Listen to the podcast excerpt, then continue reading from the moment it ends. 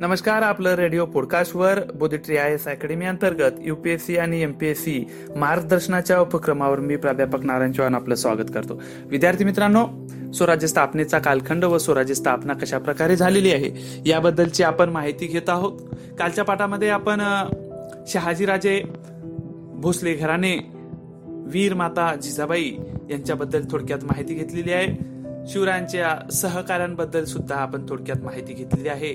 आज आपण राजमुद्रेविषयी थोडक्यात माहिती घेऊया आणि स्वराज्य स्थापनेच्या हालचाली कशा प्रकारे झालेल्या आहेत याबद्दल थोडक्यात माहिती घेऊया.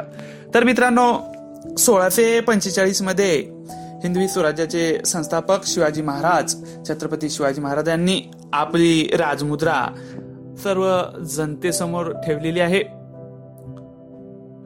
स्वराज्याच्या स्थापनेतील त्यांचे विचार त्यांची मनोकामना त्यांची महत्वाकांक्षा ही सर्व गोष्टी आपल्याला त्यांच्या राजमुद्रेतून कळून येऊ शकते. शिवाजी महाराजांनी हे स्वराज्य हे जनतेसाठी उभं केलेलं आहे. त्याबद्दलची कल्पना आपल्याला पुढील राजमुद्रेतून कळू शकते. काही संस्कृत ओळीमध्ये राजमुद्रा कोरलेली आहे ते आपण बघूयात. प्रतिपचंद्र व वर्धिष्णु विश्ववंदिता शासनो शिवशैषा मुद्राभद्राय राजते म्हणजे अशा प्रकारची ही संस्कृत भाषेमध्ये कोरलेली राजमुद्रा आहे या राजमुद्रेचा जर तुम्ही अर्थ समजून घेतला तर त्याचा अर्थ बघा शहाजीचा पुत्र शिवाजी याची शुक्ल पक्षाच्या प्रतिपदेचे चंद्रकोरीप्रमाणे वाढत जाणारी व जिला सर्व विश्वाने वंदन केलेले आहे अशी ही राजमुद्रा प्रजेच्या कल्याणासाठी अधिराज्य गाजवत आहे. म्हणजे या मुद्रेच्या वचनावरून आपल्याला काही गोष्टी समजून येऊ शकतात. यामध्ये महाराजांनी वडिलांविषयीची कृतज्ञता स्पष्ट केलेली आहे. आणि दुसरी गोष्ट त्यांनी सांगितलेली आहे की जे काही आपलं स्वराज्य आहे ते अखंडपणे विस्तारत जाईल. हा विश्वास त्यांनी कुणाला दिलेला आहे? तर जनतेला दिलेला आहे. मुद्रेला म्हणजेच पर्यायाने स्वराज्याला सर्वांचा आदर प्राप्त होईल असे कार्य हे स्वराज्य करेल. प्रजेच्या कल्याणाची जबाबदारी व बांधिलकी आपल्या भूमीवर स्वतंत्रपणे अधिराज्य गाजवण्याची त्यांची महत्वाकांक्षा याच्यातून दिसून येऊ शकते. छोट्याशा वचनात त्यांनी संपूर्ण संकल्प सर्वांगीण सार आपल्याला सांगण्याचा प्रयत्न केलेला आहे. अशा प्रकारची ही राजमुद्रा महाराजांनी सोळाशे पंचेचाळीसला संस्कृत भाषेमध्ये सांगितलेली आहे. स्वराज्य स्थापनेची शपथ महाराजांनी मावळ खोऱ्यात घेतलेली आहे. आणि या मावळ खोऱ्यातूनच त्यांनी काय केलेलं आहे तर स्वराज्याच्या विस्ताराला सुरुवात केलेली आहे.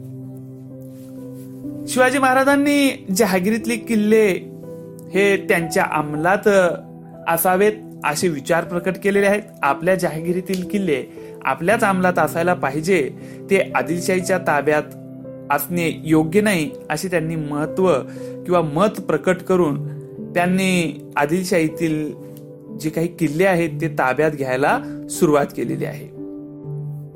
किल्ला आपल्याजवळ असल्यावर आजूबाजूच्या प्रदेशावर नियंत्रण ठेवणे हे अतिशय योग्य व सोयीचे होईल असे विचार महाराजांनी प्रकट केलेले आहे. ज्यांचे किल्ले त्यांचे राज्य अशी त्यांनी उदयार काढलेले आहे. आपल्या जहागिरीतील किल्ल्यांना ताब्यात घ्यायचे महाराजांनी ठरवलेले आहे.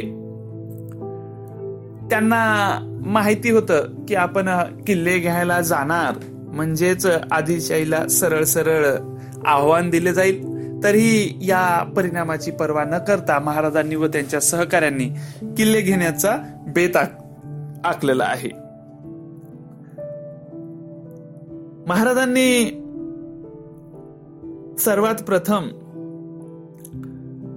तोरणा किल्ला घ्यायचं ठरवलेलं आहे.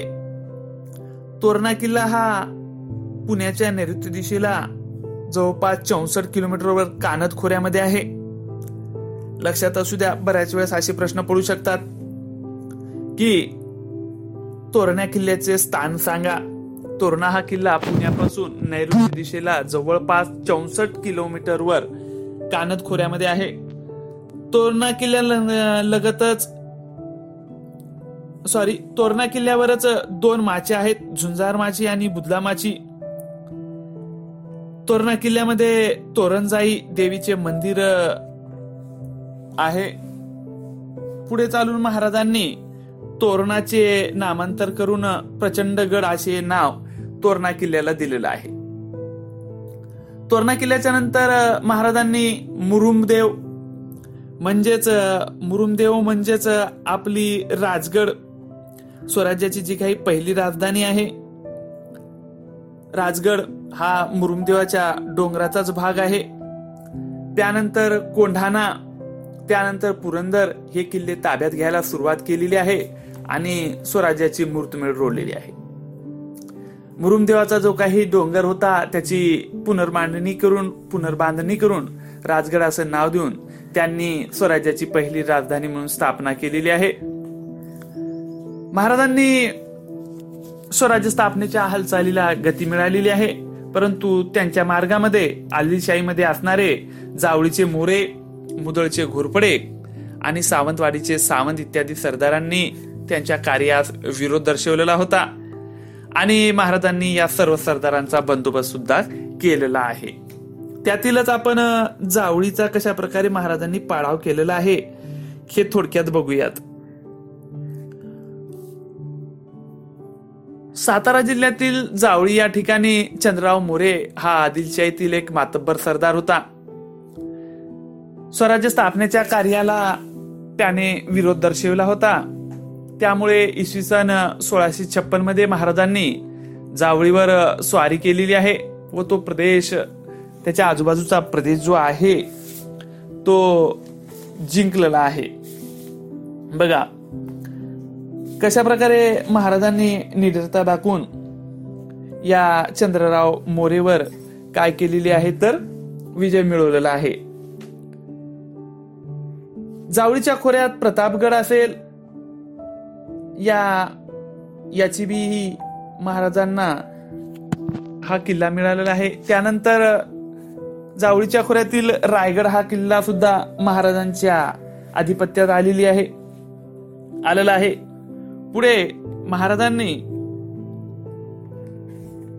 जावळीच्या खोऱ्याचा कशा प्रकारे निपाळ लावला ते बघूयात.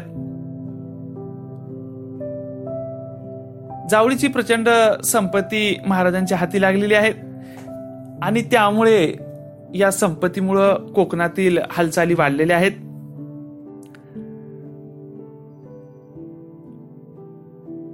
जावळीच्या भागामध्येच महाराजांनी प्रतापगड हा किल्ला बांधलेला आहे. महाराजांनी यानंतर कल्याण व भिवंडी ही ठिकाणे जिंकून घेतलेली आहे.